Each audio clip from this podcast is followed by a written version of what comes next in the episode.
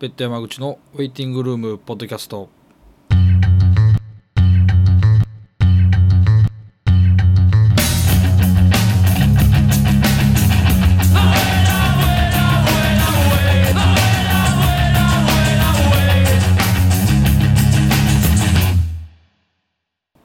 はいということで、えーまあ、ちょっとどうかと思うようなジングルから、えー始まったわけなんですけども、えー、ベッド山口のウェイティングルームポッドキャスト、えー第3回配信となります。えー、明けましておめでとうございます。えー、2015年、えーの配信となります。えーまあ、あのちょっと今序盤に流れた、えージングルなんですけど、まあ、ちょっと分かる人にはっていうかほとんどの人が分かるかと思うんですけど、えーまあ、ちょっと、えー権利的にどうなのか怪しいところなんですけどちょっと一旦ネタ的に使ってみてます。えーそんなこんなんでですね、まあ、早くももう3回目ということで、まあ、年末から始まって去年年末から始まってもう年を明けたわけなんですけども、えー早速今年も、えーやっていこうと思ってますマイペースに。でまああの、まあ、やり始めたっていうところがあるので、えーまあ、ちょっと最初の方勢いよくポンポンポンと更新していこうということを考えておりまして、えまあ1月2月という感じでこうまずは立て続けに暖かくなるまでにこう何個か出していけたらなというような感じで、え現在オファーの方もさせていただいております、えー今回第3回ということで、えーゲストおまげお招きしたのはですね、えーまあ僕ら、まあ、僕含めて今バンドベッドのバンドのメンバーもみんな非常に敬愛しております、えーまあ、ドライリバーストリング現在ですねという、えーまあ自らのまあソロプロジェクトのような形でアコースティックな感じのスタイルで活動されている星川ゆずるさんですね。をお招きしてお送りさせていただきます。えっ、と、まあ、星川さんはまあもうご存知の方多いかと思うんですけどもともとまあ僕らがもともと知ったのはワーキングクラスヒーローという、えーバンド京都で、えー活躍されていたバンドがありましてもうその頃からただ単にファンでしょっちゅうライブ見に行ってました。その後、えーメンバーはほぼほぼ同じなんですけどアップカミングというふうに、えーバンドの形を変えられたり、まあ、音楽性も少し時々で変わってこられたりなんかしながら、まあ、アップカミングが最後終了した後は、えー現在はそのドライリバーストリングという、えーアコースティックユニットの形で、え活動をされております。シングルとアルバムもリリースされておられます。なんかもうそろそろセカンドアルバムの方にもいよいよ取り掛かられてるというような話もちょっと聞こえてきてまして、まあ、あの本当に年はちょうど5つぐらい上に当たるんですが今あの僕らのライブ関西でサポートしてもらってる福本さんも、えー、もともと元はといえばワーキングクラスヒーローアップカミングそしてドライリバーストリングのメンバーでもありますので、まあ、非常にゆかりの深い方であります、えーまあ、音楽性だけじゃなくていろんな部分で非常に影響も受けてますしまあこれは僕らが思ってるだけかもわかんないですけど、まあ、昔から可愛がっていただいてるというか、まあ、目をかけてもらった本当にあの尊敬すべき先輩というような方々なんですが、えーその中からですね、まあ、星川さん今現在は、えドライリバーベーカリードライリバーという、えー自らパン屋さんをオープンされましてもう2年少し経つんですかねやられておられます、えーそういう形、まあ、パン屋をやりながら、まあ、音楽の方もペースは変わりながらも続けておられるので、まあ、その辺りの話を中心に、まあ、今のその中で今の生活パン屋がある中で音楽も携わっていくというような中で思うようなこととか今の音楽音楽に対して自分の距離感とか、えー昔の話も含めて、えーちょっと聞いてきてましたのでちょっとね今回あの収録が外のお店ということで少しあの若干ざわつく部分もあるかと思うんですが結構いい話聞けたかなと思ってるので、えー聞いてみてください。よろしくお願いします。一応あのちょっと紹介だけさせてもらって。あの一応今回のゲストが、えっと星川さん。で、えー今の、まあ、き今の今は今は、えっとドライリバーストリングをやりつつ、まあ、おドライリバーストリングの主要メンバーでありつつ、えーベーカリードライリバー、まあ、オーナーというか、まあ、店主というかっていうような形ですね。でまあ昔やってたバンドで言ったらまあワーキングクラスヒーローアップアンダーカミングっていうバンドをやってこられた星川さん星川ゆずるさんどうも。ゲストです。ということで、ご紹はい、介預かりました、ベーカリーとライリバー どっちが先なのか。なまあ今はそっかパン屋。ベーカリーとライリバーのオーナー星川。えっと、ドライリバーストリングっていう、まあ、バンドかななんかな、まあ、ユニットもやってます。はい。久しぶりやな山口さんそうっすね。いや何気にめっちゃ久しぶりでちょっとしかもこここ外で外っていうかまああこういう感じでやってるんで若干のまあ気恥ずかしさもありつつ。あありつつまあでもそうですね。仕事納めでな。そうですね。俺ももう昨日で納めてるからだいぶあ。リラックスして。休みいつまでですか？正月休み。ああ長い。ね5日あいつかいつかまで休みで。そうか5日仕込みの6日営業日やから。だいぶ。まあまあじゃあお店が開くのは6日から始まる。そのさっきちょっと今あの紹介の時にあったんですけどその、まあ、今はその、まあ、ベーカリードライリバーのっていうのが一番前にあってみたいな話あったじゃないですかやっぱそのやっぱり自分的にももう今例えばバランス何対何とかで言うたらそのドライリバーストリングも 1, 月1月3日にまあ言うたらライブ ありますけどまあまあまあ。そのバランスで言ったら何々何々ぐらいですか？実際どうなんその単純にこう、はい。なんか難しいよなそのなんかほらちょっとは話だいぶ、はい。まず、はい。飛ぶっていうかあれやけど、なんかほらゴミさんと話してる時に、はやめるやめへんのほら、はいはい。話があって。例えば山口とかは俺とかはもうやめたうちに入るのかあそのなん例えばまあ生活に対する、みんなだって大体サラリーマンバンドってはい。仕事っていうのはもう本当にあの生活に稼ぐためのもそうですねう8ぐらいがバンドに対して熱い思いをしてて、まあ2ぐらいで生活に稼いで、とりあえずは生活してっていうのがあったり、はい。まあもっと言うならバイトしながら若いところなんか、まあね。ほぼうん。9ぐらいバンドで1でバイトしてそうですね。そういう割合だと思うんだけど、そうやねんな。俺別にこの辞める辞めへんでどうだったんやけど、できなくなったっていうのがすごい本音で。それはその自分の意思に反してっていうとこなんですか？反してっていうよりはでもまあ別にそれがすごいストレスになってるとかではまあないんやけど、はい。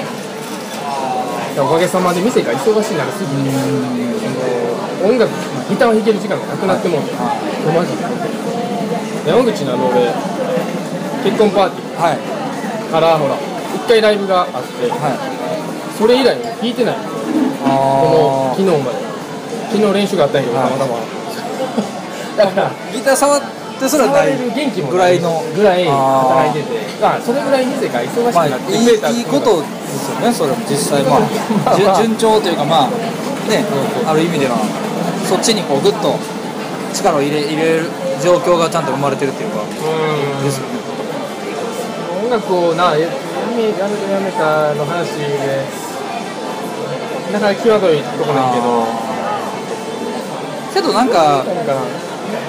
これ難しいところなんですけど僕のイメージはその言ったらベーカリーはドライリバーじゃないですか。でまあもちろんそれもちろん星川さんの、まあ、名字からもじってるわけですけどでまあドライリバーストリングっていうのもまあ偶然というかまあまあやっぱりその自分の名前をもじってそのユニット名つけられてるからなんかやっぱりベーカリードライドライバーストリングやっててで店ができた時にベーカリードライリバーやったんでそのなんかやっぱ地続き感みたいなのがすごいあってだからベーカリードライリバーとしてこう、まあ、僕はまあもちろんそのいろいろ星川さんの、まあ、ツイッターとかそのお店の、まあ、インスタとか、まあ、フェイスブックとかも、まあ、全部もちろんつながってるんでその店のじゃこういう新作今作ってますの見れるんで、なんかある意味創作のその発信の部分はそのファンを作るっていうことではずっとししてるじゃないですか。そうやねだからなんかその退いた人っていう印象は一切ないんですよ。そうそういう意味でなんか地続きで。そうそうそう。なんかこう前ずっと昔に山口も言ってたけど、はい。例えばバンドマンってさやっぱ何かを表現したい人たちやん。は受け手側よりは、やっぱこうどっちかに分かれるというか表現したい人とまあ表現する側じゃなくて受け手側で楽しむ人とっていうそのやっぱバンドマンってこんだけな我が我がでやってんねんからやっぱ俺は仕事も仕事っていうかそのプライベートで、まあ、時間的には大部分占めるとこも、はい。やっぱりそのなんか自分の意思が通じることを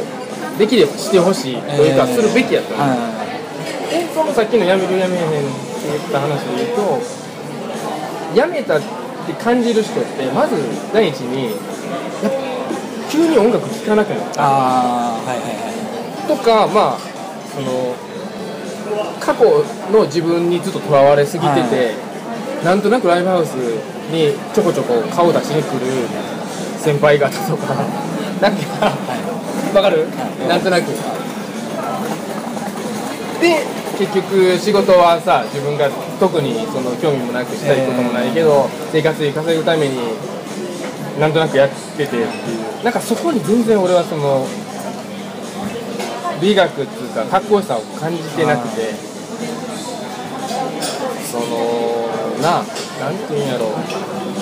本当にそうやね。ライブハウスにこう引退した人が、はい。と特に興味もないけどなんとなくの寂しさから、はい週末後輩のライブ見に行くっていうのはすごい結構俺からしたらかっこ悪いっていうか全く俺もそういうのしたくなくて、はしたかったらしたい人はいいいまあけど、ねほんまに好きやったらね。ほんまに好きやったらいいんだけど、多分ほんまに好きじゃない人が、はい。でよくそういう光景も見ててさ、はい。で例えば今聴いてる音楽はなんか昔聴いてたはい。バンドずっとたなんかずっと聴いてるわとかなんかそういうのかっこ悪くてそうですねめっちゃいや結構あれかな誰か引っかかったりするかないいやいや大丈夫？それは大丈夫です僕まあも同じこと思いますか？らこんなんな本人で喋らない、だ俺じゃあぶっちゃけその、はい。パン屋めちゃめちゃ忙しいのって、はい。音楽にその自分がギター弾く時間はなくなったけど、はい。音楽を例えばリスナーとして聴いてる時間って今までの人生で一番多くてあ朝3時半に店入ってから夜8時半も閉めるまでは、まあ自分の店っていうのもあっ自分の好きな音楽、うん。まあ店に合うはい。一応テイストは考えてるけど、はい。はずっと聴けてるわけ。そうですね。確かに。相当なヘビーリスナー。あー。でなんか例えば音源新しい音源とか、はい。まあそのな自分の知らん音楽をキャッチするにしても、今までで一番多分1年間通して CD 買ってるし、ああそうなんですね、まあそれは BG あの店の BGM のためにも買ったりするけど、あまあまあまあ、みんなが飽きてるとか、はい。自分もそんだけヘビーリスナーで何時間聞いてんねんって話になると、はい。やっぱり消化もまあ早いし、そうですね。飽きるのも早いからそう思うとそのなんていうの音楽に対する思いっていうのは全然引退してなくてただ自分が今発信できていないっていうのに関しては確かにまあもうちょっと時間費やせればあもうまだまだ曲できんのになっていうなんとなくのその感覚もまだあって。そうやねんな。でもまあそれさっき山口が言ったようになんかそれは今ちょっとファンで新作出したりして、はい。消化不良にはなってないから、あの生活でのストレスを感じることはないって感じ。まあまあまあまあ前なんか僕星川さん最初お店、まあ、やり始めて、まあ、ちょっと経った時にお店遊びに行った時に結構印象的だった言葉があってそれがそのいやもう毎日ライブやってるみたいなもんやね。みたいなうん。そのまあやっぱりそのために準備して新しいこと考えて新しいものをつ作って、まあ、時には失敗したりそう試行錯誤して新しいものを作り上げてそれを並べてしかもそれを毎日お客さんが買うかどうかっていうそのこまあそれ言うたらそれじゃないですか。しかも結構もある意味もっとシビアな部分でただ演奏しときゃいいただ作っときゃいいじゃないじゃないですか。やっぱそれを買って食べてもらって初めて成立するからももっとある意味シビアな戦い毎日やれててそのほんまに刺激的な日々ではあるっていうのはすごい僕それ、前そんな話したっけ？そうなんですよ。かな僕それ聞いた時は結構その言葉いまだにやっぱ残ってて。うああそうかって。それなんか一つでもそういうお店とかその、まあ、ひ大きな意味での表現行為のなんかそういう意味が分かった気がして。なんか自分の人生をこうをもちょっと見つめ直したりとかいうとちょっとそういうきっかけになる言葉でもあった。んでだってほら俺らまあアップアンドクライミングの時もそうやし、ドライリバーでもそうやけどワンマンではい。100に入る自信マジでなくてまあ入ってなかったですよ実際、はいはい。その音楽に対しては結構なんていうのかなまあ、まあ自分、まあ、みんなそうやろうけど自信はあったんやけど、えー。その集客っていう意味では全くな。あけど今はなんか、まあ、店にしたら毎日200人以上はやっぱそうですしかも毎日っていうのがそれはすごいですね。すごいよ。音楽でやったら月100人絶対入らへんかったのになって毎日そうですね200人以上の人がしかもこう、まあ食べ物っていうのもあって年齢層が幅広いからはなんかすごいすごいことが起こってんねんなってすごい自分で実感があってでもな食べ物やしいな。は人間な食べないと。いまあまあ。っていうのもあるからけどその選択肢の音楽一貫でも生きれるけどな。まあまあ食べ物はそこなんかなまあっていう差がありつつもな。でもそれこそ、ね、選択肢の多さは音楽の日じゃないっていうかパン屋さんだってそれはもうみんなの街にい何個もあるしその中でやっぱりまあある意味、まあ、勝つじゃないかもしれないですけどその選び選ばれる店今日はここで買おうって思わせなあかんわけじゃないですか。だからそう勝勝負っていうかなんかそれはすごい思いますけどね。なんか一個例えば思ったのはその店やりだして、はい。やっぱりこうどう言ったらいいんかな。昨日そうそうドライバーの練習で福本がまたそのはい。なんかハードコア感みたいな話をしてきて それやんかはいはい。そのあのバンドハードコア感がないみたいあー。なだからやっぱ上辺だけの薄っぺらい。うまうまくてもその感じるものがないみたいな。そうそう。あのよく。なんかあるあれですねあいつはすごいそのざっくりした、あいつの話ばっかり入るよな。そうですね。まあすごいです大丈夫？それもすごいです。ね いい日のとこでめっちゃ話がやっぱ出るっていうのはい。いなと思うんですけど。まあ、俺は昨日たまたま会っはいて練習一緒にしてるから、あいつの言う、まあ、ハードコアすごい俺はもちろん意味わかるし、はい。ただ分からない人にそれどんな感じなんて伝えても多分分からんえ部分ではあるんやろうけどそのどう言ったらいいんかな？パンパン屋さんになりたいなってる人ってほとんどがパンの世界しか生きてないから、ああそのなんていうんやろ？やっぱどういう例え難しいけど楽譜で書けないは音楽の良さみたいなのが俺ハードコアとかそのパンクとかっていう、はい。そのな単純に、はい。そこやと思ってて。俺コード山口してんやろ？全く知らんやろまあほんマジ知らないですよね。いや前それそれこそ僕ら今福本さんサポートやってもらってるじゃないですか。コード名言っても全く分からないベースやっぱはいベースで入ってもらってるんで言ったらもうコード名言ってみたいな感じじゃないですか。で僕らは割とそうまあ村山もそういうの全く分かってないタイプなんでですけどまあ後の3人まはだちょっと分かって基本、まあ、わ割とこうそういうまだそういう会話するんですよ。ここはじゃあ F シャープからの D とかまあまあそういうそんなぐらいのレベルです。ねベッドってそこすごいね。なんかそのスタジオで曲作れる俺らまだ作れへんからあジャムって作れるっていうのをはい僕もとかよく聞いてて、はいベッドは。そこすごいなってあ福本さんがだでもジャムを仕掛けてきてますけど最近。あま。ベースライン考えてきた ん。でうあるんですけど。まあでもやっぱ聞いててもやっぱや。っぱでも全然その5まあなんかほんま5のみたいなあの5弦の5とか。そうなんですよ、っていう感じで。でも確かにいや星川さんとかもそんな感じだったなみたいな。俺実は俺結構コードむっちゃ知っててさ、い。理論的にやってると思われてるのパッと聞きはね全ドライリバーとか特にに思いますけど。ね全く知らんくて。でもその俺はそのハードコア感パンク感ってそこやと思ってて、だから誰でもギター弾けない人が誰でも持っていい、そのえギター持って音楽していいんやっていう、はい。そこだけやと思う、はい。はい。まあ、あと細かいことって本当抜きにして、ーはだからパンでそれをパンで例えるとそのパン屋だけしかしてない人って、はい。そこが足りてないどういうた教育された部分でしか培われてないものができるからやっぱあんま面白くないっていうのがやっぱ俺みたいにもう全然知らん人が旗から入ってきて、はい。なんとなくの感覚だけでこう本当俺パン今自分でも思うけどまだまだファンのことなんて全く分かってない、あけどなんとなくのそのなんていうんやろ一応自分の好きなパン、はい。パンの人職人の人とか、店とかあって、その人らの空気感だけをこうキャッチしてこんな感じかなっていうのでやってるのがたたまたま今ちょっと当たっているだかあら本当にその教育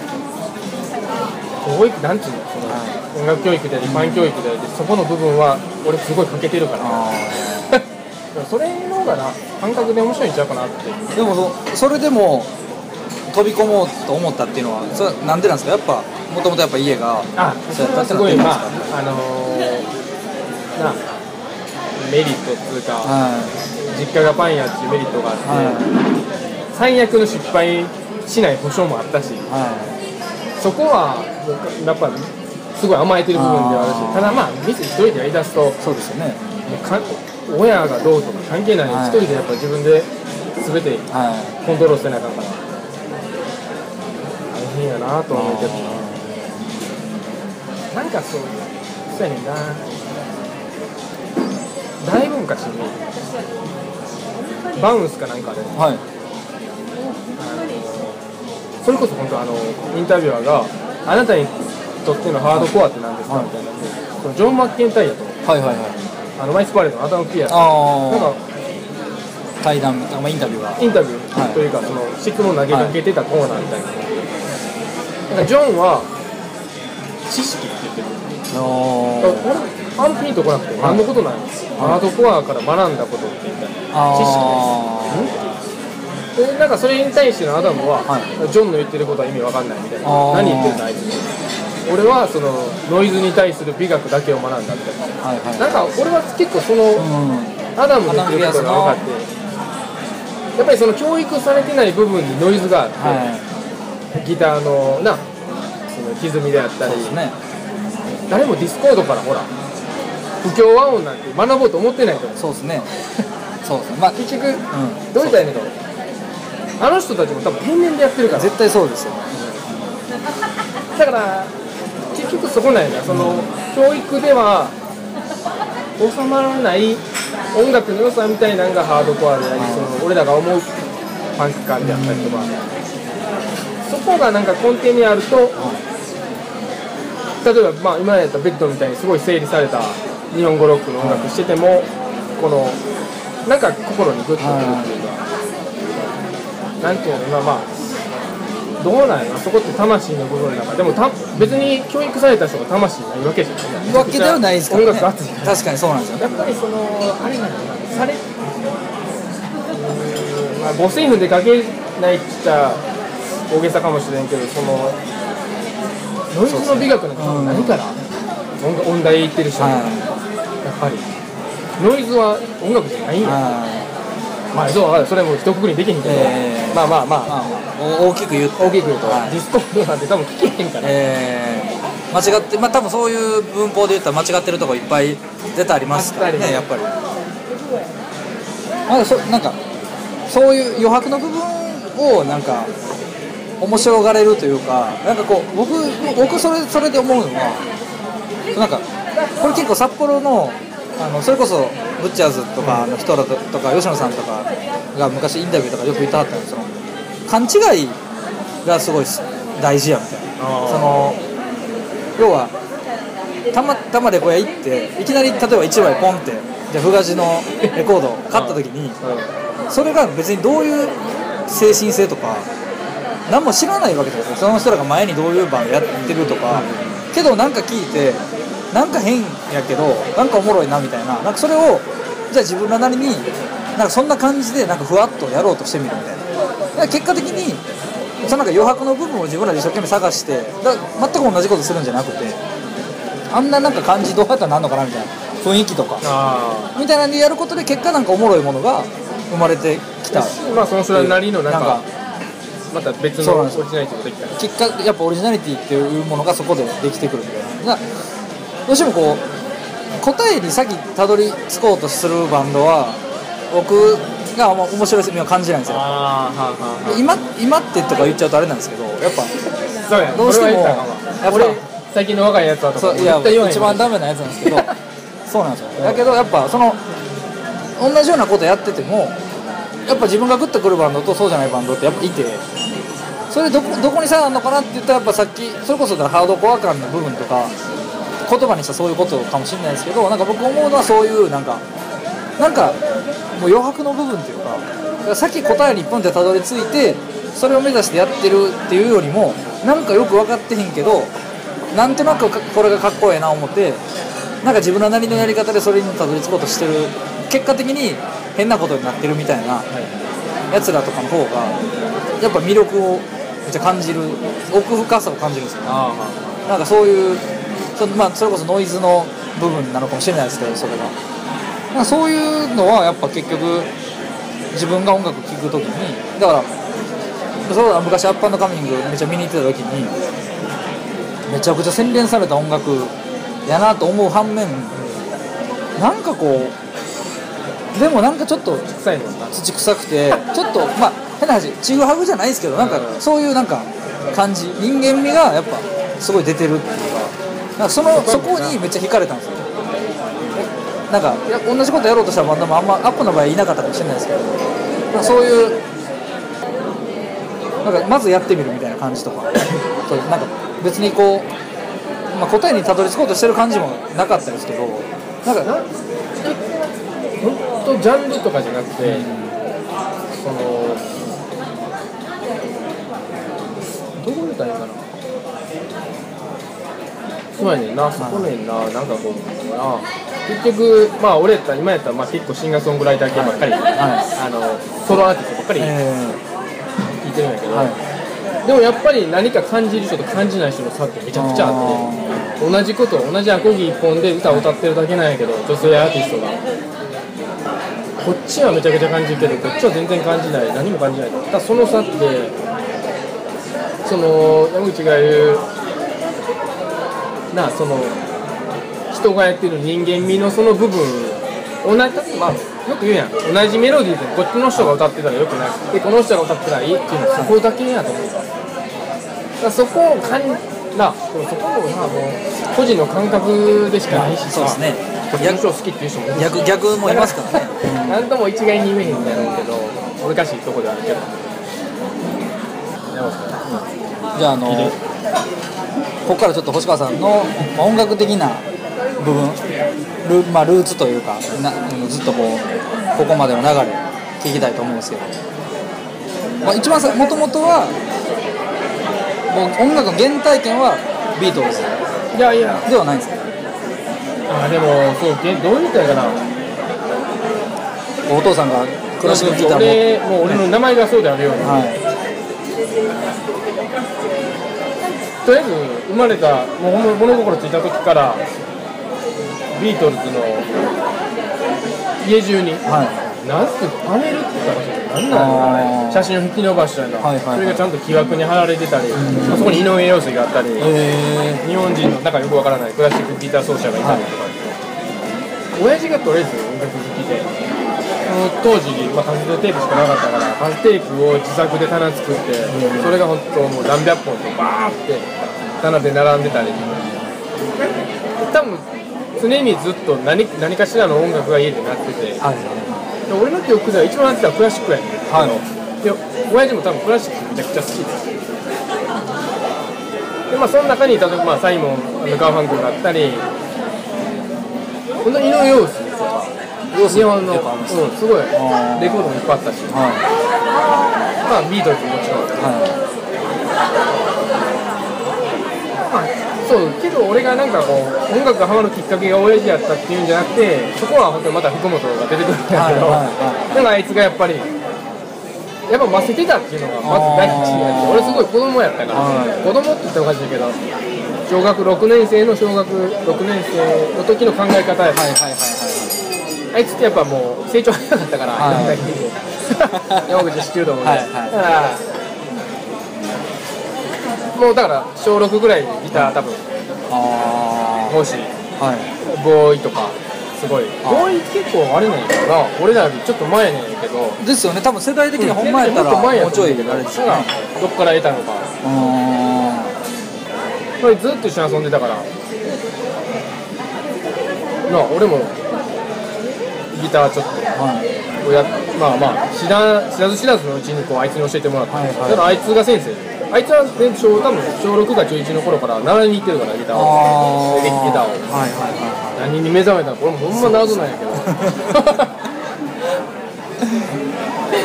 そういうあいつが習ったこと先生に習ったことを俺が教えてもらあってで俺がまあだからやりだしたのはすごい福本がきっかけそうすると俺の親父もずっとギター弾いてたから、はい。あお前ギターやりだしたので家にもちろんギターもあったし、はいまやりだして2人で本当そのファミコンしながら世代やなスーパーファミコンしながらその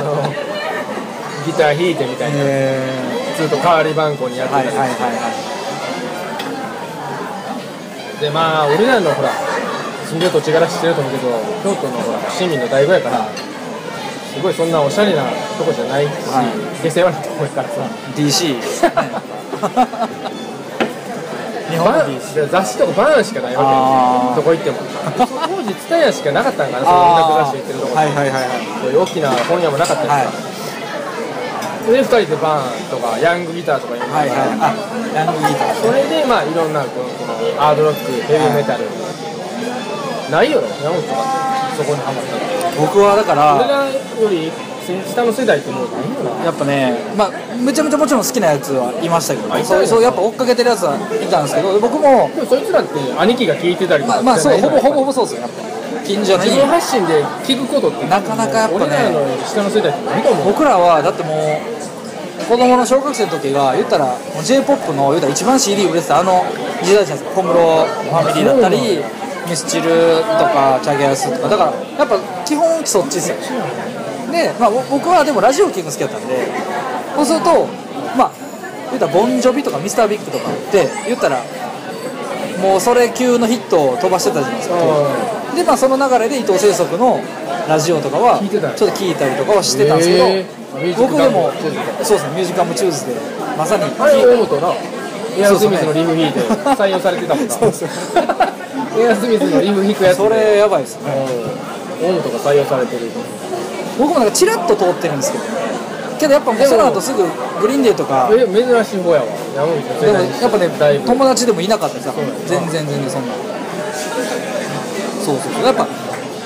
おに兄貴の影響とか近所にそういう好きな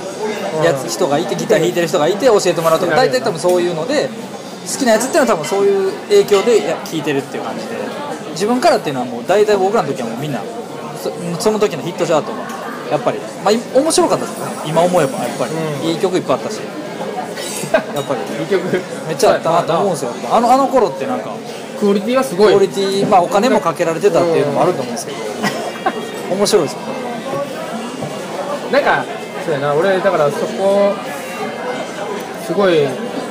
中学とかはハードロックとかヘビーメタルで過ごして。でもずっと違和感はあってなんかやっぱりちょっとダサいなってあ当時から思ってて、はい。まあ、もちろんルックスしかりはい。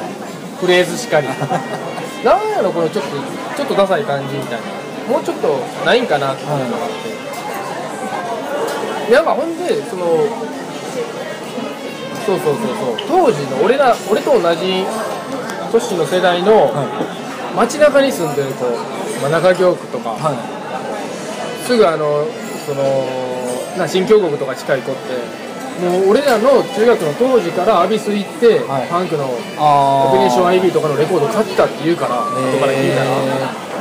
なんかやっぱそこが地域感、そうですね。地域差がすごいな。いやいやいやいや、バーンしかなかったし、まあ売ってないですもんねそもそも。結局な。まあそれで、なんやかんやこう、テクニックついたわでも、ギターまあを一応。ですよね。やっぱそこ通ってると通ってない。よく福本さんにも言われますけど やっぱお前らそこ通ってへんやろみたいなの言われますもん。そのオルタネートピッキングできんやろみたいな。できんやろみたいな。ハンピッキングハーモニクスとか俺 もできへん。めっちゃ言わされますからねそこはやっぱり。まあめっちゃすみうん。教えやってくださいって言うんですけど見たいん。でそのやっぱエクストリームのエクストリームの曲とかやっぱがっつり弾いてめっちゃおもろいですからね見てて。すごいみたいななるんで。で僕らだからやっぱと僕らバンドのメンバーもほぼほぼ通ってないですしその村山がやっぱ兄貴の影響でガンズとかガンズローゼズとかはでも俺ら世代のさ上全員取ってんねんで。あのマウスアキラ君とかはいはいはい今日の山ちゃんとかネモジュンさんとか全員ハードロックがっつりねメタリカとか。やっぱり世代がん。多分そこ以降となんか俺は思ったんですでもそれはそうかもしれないですね確かに。ギリギリ俺らが。今40とかの人って多分ほぼ通ってるますよね。通ってない。とおかしい。それきっかけでギター持ったりっていうやつ。おめっちゃ多いですよね。そうそうなんかそうそれでもやっぱちょっとダサさっていうかなんか違うなっていう違和感ずっと感じてて。だから本当に好きなハードロックって言ってもハードロック全般が好きじゃないじゃなくて、はい。本当一つとか二、はい。つハマったんで。はい。かっこいいと思ったんでっていううちにまあなんかこうなんだろうなまあ世代なんか廃車が出てきたりはい。出てきたりっていうのでもちろんユースやからはい。それ聞いたりして、は俺個人的にはでもそこでもちょっと違和感あっていあそうなんですね。なんかキャラと違うなみたいな俺ああんまジャンプとか。ギター持ってブレイクのジャンプとか俺でそういうの違うなっていうのはあってやらされてたんや。やってたんですよ。やれ。ジャンプの練習もうお前低いみたいな。言ってました。福本に そのメロコアの飛び方があるみたいな。そうそうそう。やっぱね。お前違うぞ。そこでも俺ずっと違和感実は感じてて。あニルバーナはなんかその辺ではしっくりきたけどな曲も好きやし、はいはい。なんか佇まいも。ーニルバーナはやっぱじゃあトータルでその違和感を感じひんっていうか。あそうそうそう。やっぱり。ああでも分かりますねそれ。あようやくちょっと違和感感じひんのがこんな感じかな。でなんかこう、まあ、あとは世代やなこの辺からスイッチスタイル聞いたりしてスタートでしてカタログ取り寄せて今なのかな？そう思うと。そうですね。そういうアナログな探し方って、もうだって僕もさ村山がスタートで買ってて、その言うたら一行とかなわけじゃないですか説明って。そうそうそう。もうそれ見てねもうギャンブルみたいな感じだったからめっちゃ見てどれケットな。どれ買うかみたいな。なレーベルとジャケットそのね。コメント見て。であんなコメントってさ大概2番とこれ好きにおすすめって絶対書いてあるあまあ大体そうだ書いてますね絶対ちゃうやん。そうっすねそこって。だから確かにそうそうそれ結局なんかこうもうみんながハマった世代からそういう音楽を知っていって。ってでもこれ言ったかな？でも俺で一番なんか自分のプライベートな心境とかもあって、あんまりそんな人に話さないんだけどなんかとこうあこれやって思った時があって、ここなんやな。っていう、その自分が一番熱くなれるというか。それってイーサンユースの青すぎる空を7インチで買った時。あそれをアビスで買っては聞いた時に、あなんかようやく見つけた。あここか。それは多分誰にもあんま言ってなくて。何回も聞いたしあれはああなんか俺今の俺からしたらあんまりそこピンとこうへんかもしれんけど、はいはい結構きっかけはそこで。それがじゃあ98年とかそんぐらいですね多分、7インチアルバムにも入ってるけど7インチが先で7インチ出ましたね。さっきシングルで出ましたからねあれをアビスで買ってそんの中で。まあそれでそこからほらまあ自分らがすごい好きなやっぱりバンドに影響されて、はい。ここってバンドのバンドにもそうやったけどサニーレイリアルエステイトだったりして、はいそれがワーキングだよそのだからジャンルで聴けない。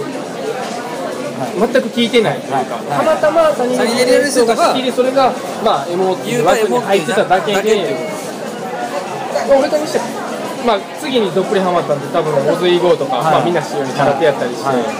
それもやっぱりどこにも当てはまらなくてそうですね空手でしかない枠にオズイゴーにしてもまあ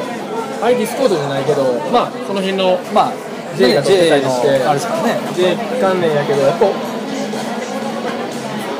じゃあ他にいいのがいたのかってそこでも正直いないですごすぎて。まあその感覚はまたなんか難しいんやろうけど。今でもなんかちょっとオズイゴーやばいみたいになってますよね。なんかそれがおもろいですよ。なんかなんでない。あの時とか言ってんのほんまアップバンドの人だけみたいな感じだったじゃないですか。オズイゴーやばいとか言って。僕らめっちゃ影響されてた音から源もうめっちゃ探して買買いに行って。もうでもほんま日本で聞いてんのあんまいい日のちゃうかみたいな。ラップがレコ発でやってこカバーして。もう全然誰もピンときてへんみたいな感じとかめっちゃおもろいんですけどでも今結構みんな初なんか今度再発かなんかするみたいでなんかな。なんか未発表も入ってるから結構でもそれちょっとやっぱ割と盛り上がってるんですよやっぱ見てたら。オズもやっぱすごい奇跡やっぱ。すごい音源少ないし。そうですね。多分活動時期も少ない。すごい短いですけど多分。奇跡的にうまいいい音楽ができたなそうですね。思うバンドで。なんかそうそう。それでもこうまあ空手にしろかなんかずっと考えていくとやっぱ空手ライクとかサインでやるセットライクじゃ絶対にやっぱ引っかかってこうへん。むしろもう人に聞けない、なその差って何なんやろうってまあ当時からずっと考えてたし、はい。やっぱり一つはまあそのメンバーの、まあ、ブレーンっていうか多分サニーでやったらジェレミー多分じゃない絶対なジェレミーだったり空手やったらジェフだったり、まあ、空手はまあみんな演奏能力も高いし、楽器もすごいんだけど、そのブレーンが多分先天的な音楽的要素っていうかその後天的やと絶対に生まれない、そのまあまあ親が好きやったり、はいはい。やっぱそういう刷り込みというか、はが絶対感じられる人がブレインにいるとその人そのバンドが作ってる音楽ってすごい根が深いというか、ある懐深いからグッとくるっていうのが俺はずっとあって。はだから、なんとなくエモバンドのライブ行って、あ俺もエモバンドやりたいってなって、エモバンド結成して、エモの音楽やっても、全く来ないっていうのは、やっぱそこの差なんだなと思って、多少、ならずともその先天的な要素っていうのはすごい必要って俺は思うんで、グッとくる、はい。それはもうでもどうしようもない。いそうですね。ことっていうのがある。意味残酷ですけど残酷なんやけどでもそれ仕方がなくてだからまあそのジェレミーにしろジェフにしろ別にああいううるさい音楽じゃなかったらよかったなと思うけどはただなんかそこにあの人たちはまあ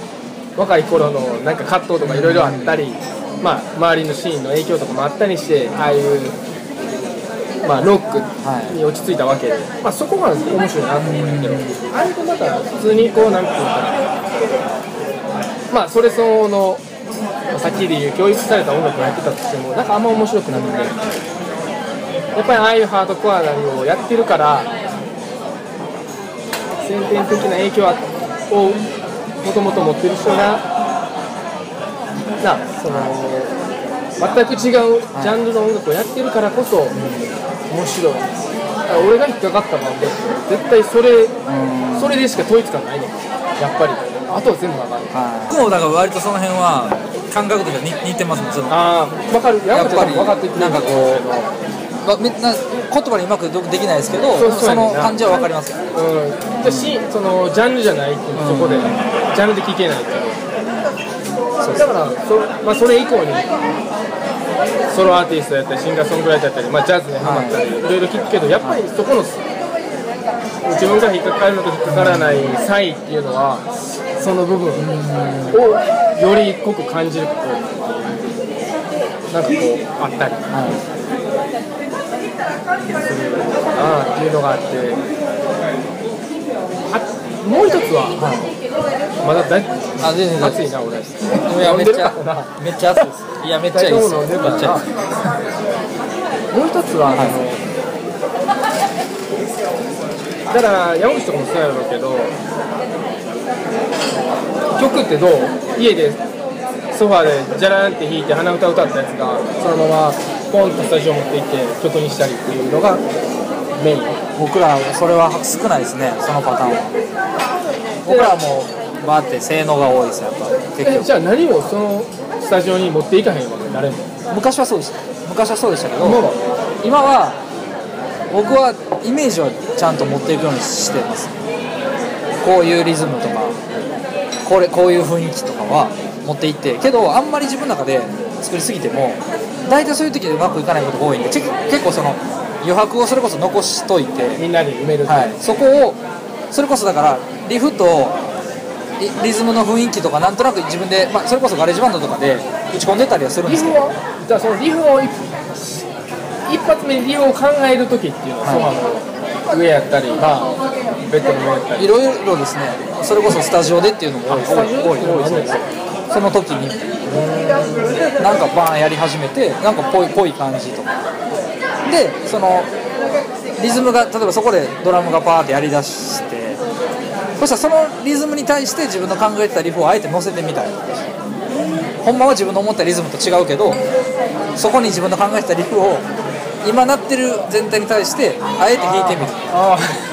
あのでなんかそしたらまた違う表自分のリフも違う表情が見えて結果つながっていく。そう感じひんよな聞いててな俺なんかすごいまとまってるからさ整理されてるからジャムってできるっていうのがすごい不思議で。僕らでもほもう結局最終ほぼジャムですけどほんまにそういう意味で。はまあまあ重視の力とか大きいと思いますけどやっぱやっぱその骨格をつけていくっていう意味では変結構その編曲っていわゆる編曲的な部分は僕が担うこと多いですよ。アレンジの部分は。こう展開の仕方とかリズムのパターンの変え方とかまあ決めも含めて。それは結構僕が全体を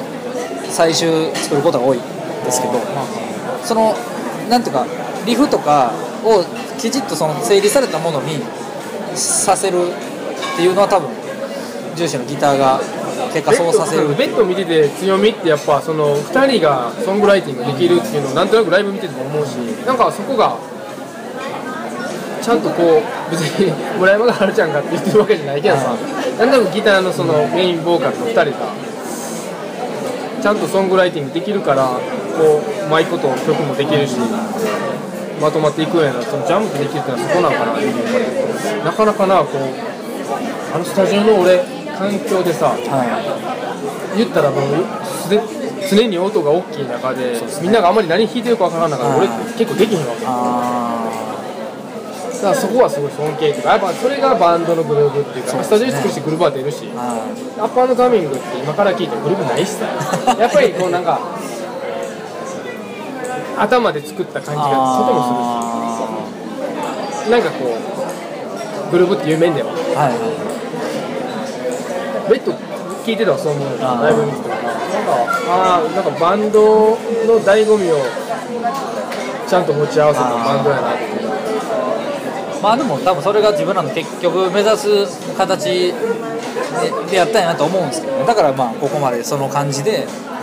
こうその感じをこうより突き,、まあ、突き詰めるというか洗練させていくっていうかっていう方向でこう来れて、まあ、曲の作り方とかは今もちょっといろいろもう他にできることとかっていうのはもちろん試しながら。けど最終そのボンって出してみんなで合わす時にぜ全てが最終的に完成するみたいなのは多分みんな思ってると思うんですよ僕は結構その重心のギターにもうに期待してるしある意味。自分のリフを家で弾いてたらもう自分の世界100%じゃないですか,、だからそれを広げてくれるあかなって思いながらやってますし、そこは面白み、はそうやけどもう一つ言いたかったのはそのみんな曲の一番初めのスタートを作り出してまあ場所どこでもええんやけど、何もないと思うよ、はい。コロンって弾いた上に鼻歌乗せてあ自分が心地いいっていうわかる？いはい。その感覚をなんか何にもとらわれず最後まで持っていけて音楽にしてる人たちがすごい好きで。だから途中にやっぱりみんなこう自分たちの立ち位置やったり、なんていうんかな、バンドやってたらそうやけどシーンやったり動き方やったり、なんとなくやっぱり山口とかでもこのバンドとあんまりライブせえへんなっていう住み分けが起こったり。まあね、あんまりはい、あんまりというかそこってその一発目にボロンっていて鼻歌歌って心地いいなっていう感覚からだんだん遠ざかってると思うバンド曲になりバンドになり音源出してツアーするとかっていうにつれてなんとなくいろんなとこにカテゴライズされていってるから俺はすごいそこがドライなんかアップアンドカミングをやめた理由でありドライリバーをやり始めた理由。そうやねドライリバーやめた理由ってあいや始めた理由って、例えばメキシコで。なあ。なんやメキシコでテキーラか、はい。飲みながらタコス、はい。タコスなんかなタコス。あ飲みながらおっさんが、はい。何弾いてんの？バンジョーか？バンジョーとかまあ弾いてマンドリンマンドリンとかああいうの弾いて弾きながらベロベロで歌ってるっていう、なんかその感覚をすごい大事あっていうのがあって、あはいずっとバンドやっててなんとなくのしがらみもあって住み分けもあってなんかこれって純粋にその俺が一番初めソファーでポロンって弾いて鼻歌を歌った感覚から遠ざかってるやなっていうだんだん進むにつれて形になるにつれてなんなんやろこれ。結局みんなってどっかに当てはまりたかったり当てはまらざるを得なかったりするわけ。そこが音楽としてすごいもったいない。だからそのメキシコのおっさんがベロベロでバンジョー弾きながらみんな喜ばせるために歌ったり、まあ、そんなんも考えてんのかもしれんけど、まあその感覚とかまあ単純にどっかの部族があの収穫祭ではい。祭り踊っては走り回るっていうそのそこが一番なんていうかなは表現として大事なんちゃうかなっていうのをドライバーの時に感じたあけど今は自分のほら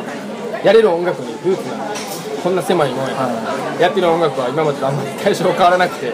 ちょっと緩くなったかな、はい。アコースティックになったかなっていう感じなんやけどバンドからすごい気持ちはそうなんだ、ももっとこう音楽だけに焦点絞っていいんちゃうかな、そうするとだから山口が言ってたドライバー見てめちゃくちゃやなって。なんかいでたち見てほら。あそうなんですよね そう言ってるやんか。並んだ時。絵面がな。すごい。なんなんやろこれみたいな。意味わからん。んですよあそれ逆に嬉しい。褒め言葉っていうか。僕はだからやっぱいいなってそこがやっぱすごいなって思狙ってると思いますねなんかどこにもカテゴライズされてるしあんまりどこにもいないし。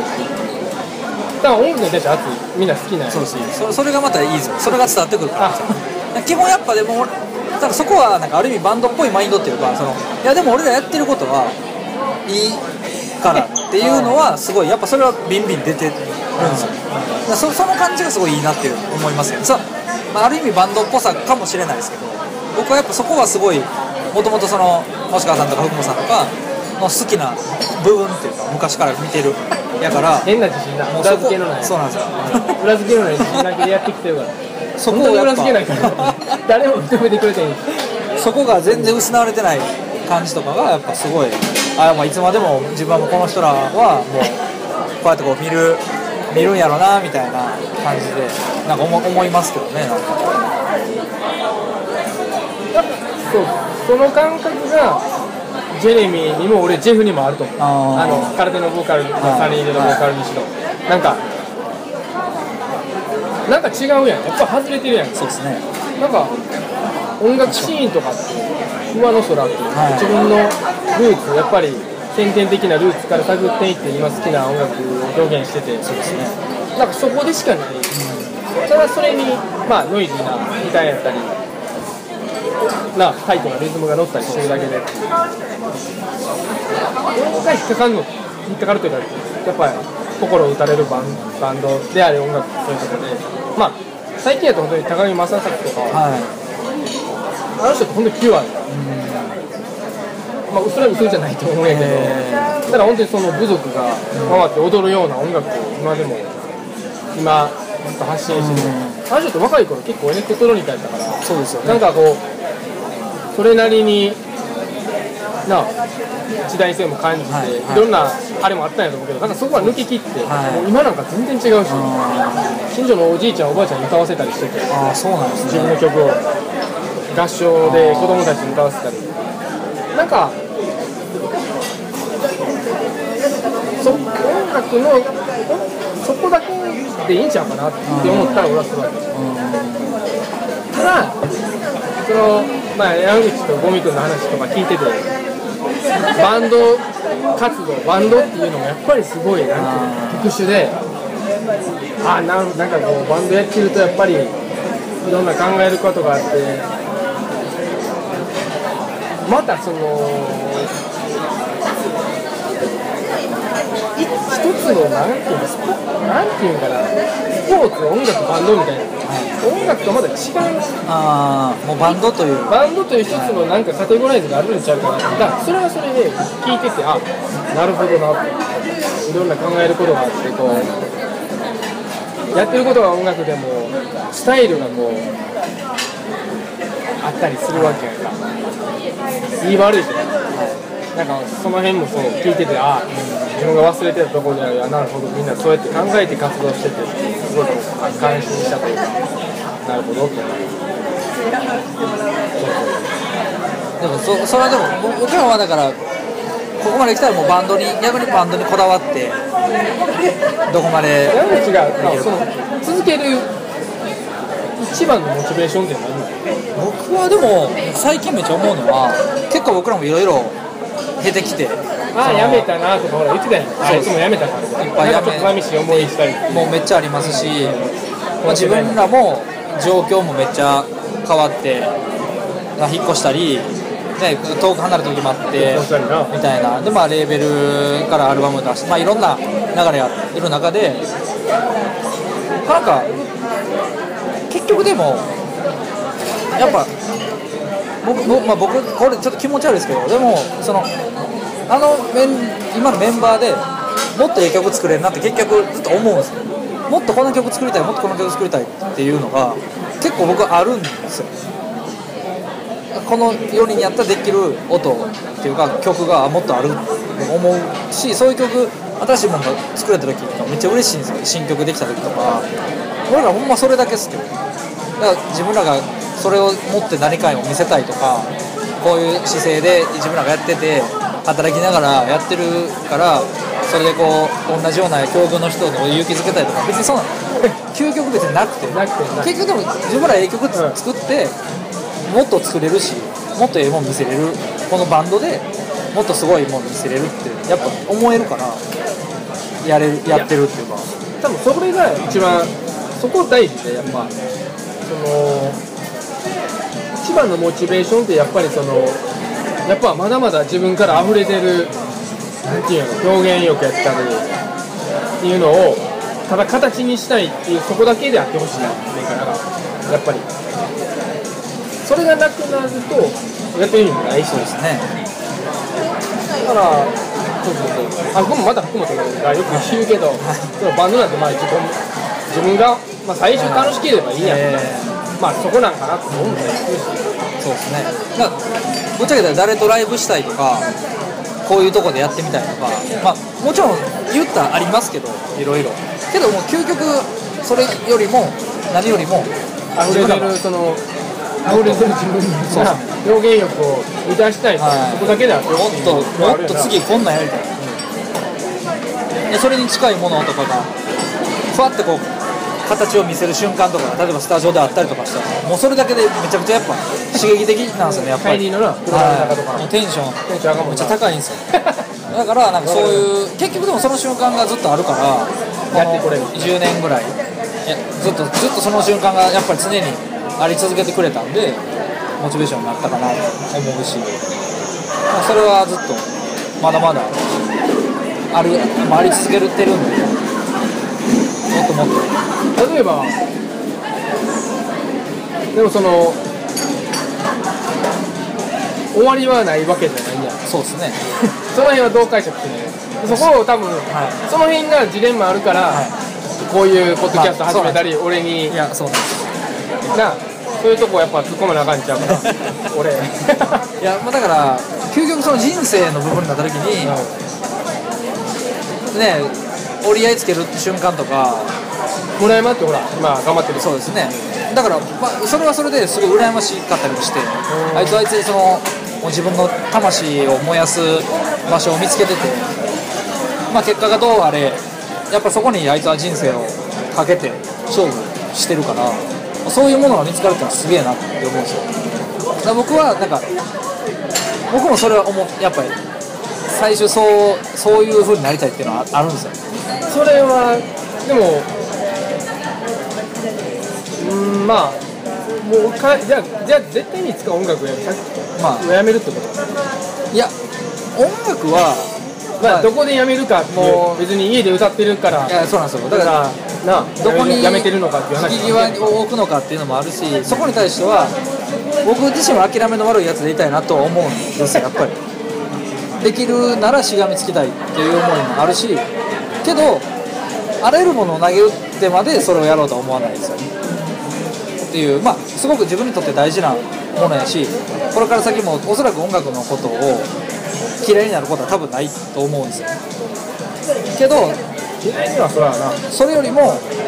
刺激のあるものが見つか見つけられたら自分の人生をかけてやったらもうバンドっていうものは多分その時に終わると思うし。そのおわ終わりの時期も、やっぱりずっと背負いながらやってる。それは正直多分もうみんなそれはあるんじゃないですかね。その一生別に続くことじゃないっていうかそれはやっぱ思ってると思いますけど。ねまあ僕自身もすごい思ってるし、まあでまあ俺なんかほらもう2年半ぐらいギターほとんど触ってなくて、パン屋がまあ自分のな、はい。生活のほぼはい。99%占めてる表現欲求って今はまあそういう職種もあってあんまりストレスを感じたことがないんやけどそのどどう言いたらいかな。結局、まあ、ちょっと音楽から今退い、はい。ちょっとじゃないな、ちょっと退いてか、まあ、だとしても、一歩、まあ、例えば、目をそらしてみたら、表現が音楽じゃないだけで、同じ感覚持ったはいいろんなジャンルの人ってめちゃくちゃいるわけ。それをすごい感じる。だから、なんか俺、まあ、自分が店やりだしたってのもあるし、いろんな方面にちょっと興味を持ち出して、もちろん食に対してはすごいそうやし、いろんな、あまあ、あったりするんだけど、本当に音楽じゃないだけで、その感覚ってすごい持ってる人っていろんなとこでいっぱいいて、でそういう感覚の人って、やっぱりなんか自分から発信したいから、はやっぱり自分の何かをしようけん会社持ったり店持ったりっていうのでそういう人とまあ知り合いになったりちょっと商品まあもちろんその人の作品見たり商品見たりその人が作ってるものを食べてみたりっていうのはあ同じ匂いを全部感じるんだよだからそんなにその音楽やめるからそのなんか今まで持ってきた魂がどっかに行くとかっていうのはあんま悲観的になる部分じゃなくてむしろ山口が言うようにその今やったらまあ村山が政治に熱い思いを持ってるように全然変換できるというかそこはすごいだ変換できるし変換してほしいっていう思いがずっと音楽はきでやってた人たちに、はだからやめたって思われるのってそこの熱い思いがどっか行ってしまった人でだから本当にかっこ悪いのがまあさっきも言ったけどな週末になったらなんとなくライブハウス後輩の見に行って酒飲んでなんとなく打ち上げ出たはるみたいな、はい。はい。そういう人にはなってほしくないなるほど。人やし、すごいかっこ悪いんやなんでいんのみたいな。そうですね。何やってんの俺の美学とかからは全く外れてて。結局でもその3、40分かけてさ、ね。俺のところの食パンを買いに来てくれるおばあちゃんがいるわけ、へーもう毎週。水曜日になったら。とかさそのその人にとって俺の食パンってなくてはならへんことになってるわけやね。すごいまとめ買いで週1の分、ね。1週間の分をどっと買っていったり。って結構遠いねマジで。立東ぐらいから来はる。そうなんですね。とかほら隣病院でさ病院のあのがんで、はい。病院のご飯はやっぱり食べれ喉通らへんから食べられへんかったけど、はここのパンやったら食べれてようやく退院することができて、はい。ありがとうございましたっていうおばちゃんとかす。ごいですね。だからそんなん聞くとああなんかそのためなんやなって。これはほんまにダイレクトにあれですねその人のある意味人生においての影響というかっていうわけでもあって。みんなもそうやん。誰か一人が通勤の時聞いてくれてて気持ちいい気持ちになったらいいなっていうのだけでそうですね。多分なうんやってたりもするやろうし。もちろん自分がまず満たされて、はい。プラスアルファそれがあったらなお嬉しい。嬉しいです。ねやっぱりそれは絶対嬉しいですだからもう別にそこを全然音楽に固執することないしだからもうむしろ俺なんかがじゃあアッパーのガミングをやめた方がすごい山口とかの影響もあってはい。もちろん上の人らの潔さっていうかはい。マウスやったり、はい。その突き詰め方っていうか、はい。ナインレスワンでやめてそこまでいったかみたいな自分がアキラとか。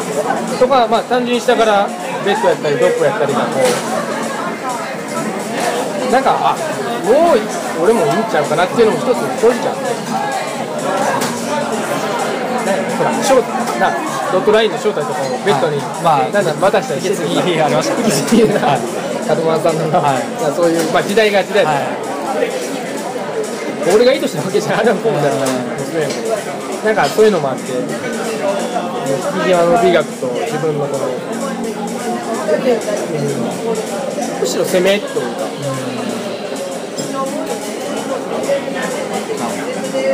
いや熱いな。そういや素晴らしい。もう今え？僕まとめて聞きたかった話全部聞けた。あマジ？今のやっぱ、まあ、僕に対してだけじゃなくて。い。いやまだですまだかそのこれも江戸すごい提提言というかそのやっぱりいろんな悩んでる人とかバンドをやっていくこととかいろんなこと考えてるやつらにとっても一つのそれはみ道っていうかそのなんていうんですか今今ほんま星川さん言ったことっていうのはめっちゃ大事だと思う、それは今日聞けて、まあ、ちょっとまとめ入ってますけど。いやほんまよかった。まあまあそうそう次回やろはい、ちょっとまあ、ポッドキャスト的にはもういい時間なんで、まあ、こん一旦こんな感じで、一応締めようと思います。いあ熱ちょっと熱かったな。や、暑かったです。あの、いやはい、どんどんまだまだ喋れるんですよそうですね、まあ、まあ、二人はね、ガンガン喋れますけど、あまあまあ。一旦まあ、旦こんな感じで、じゃあ、あの、ちょっと、ね、これからも、ドライバーも、ベーカリードライバーと、まあ、ドライバーストリングと、まあ、ともども、よろしくお願いしますということで。一応まあお店の宣伝も兼ねてせっかくなんであのあ大津でやってますんで、もしよかったらお願いします、えー日曜日が休みです日曜日以外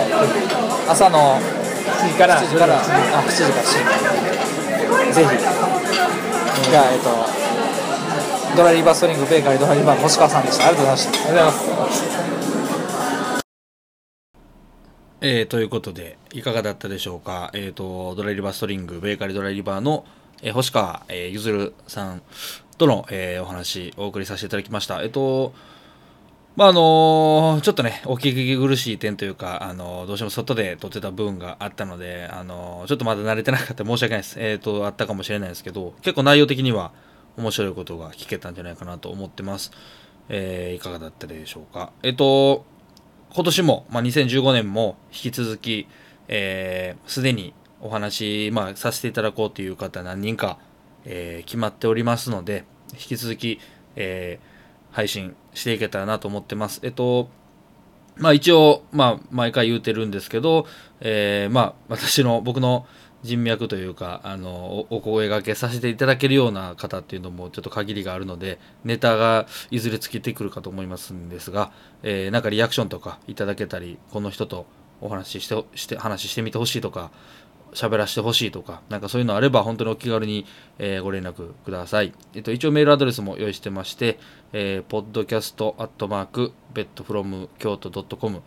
podcast アットマーク、bedfrom 京都 .com、こちらで、一応受け付けてます。あと、ツイッター、アットマーク、bedfrom 京都とか、あなんなり、あの連絡取れる手段用意してますんで、えーぜひ、えーまあ何でも意見とかいただけたらなと思ってます。厳しい意見等々いただけたらなと思ってます。えっと、一応、今今月、まあ、2015年1月、2月、3月ぐらいまで、えーはとりあえずポンポンポンと配信していけるという予定になってますので、引き続き聞いていただけたらなと思います。えーありがとうございました。えー、ベッドフロム京都、えーベッド山口のウェイティングルームポッドキャスト、えー第3回お送りいたしました。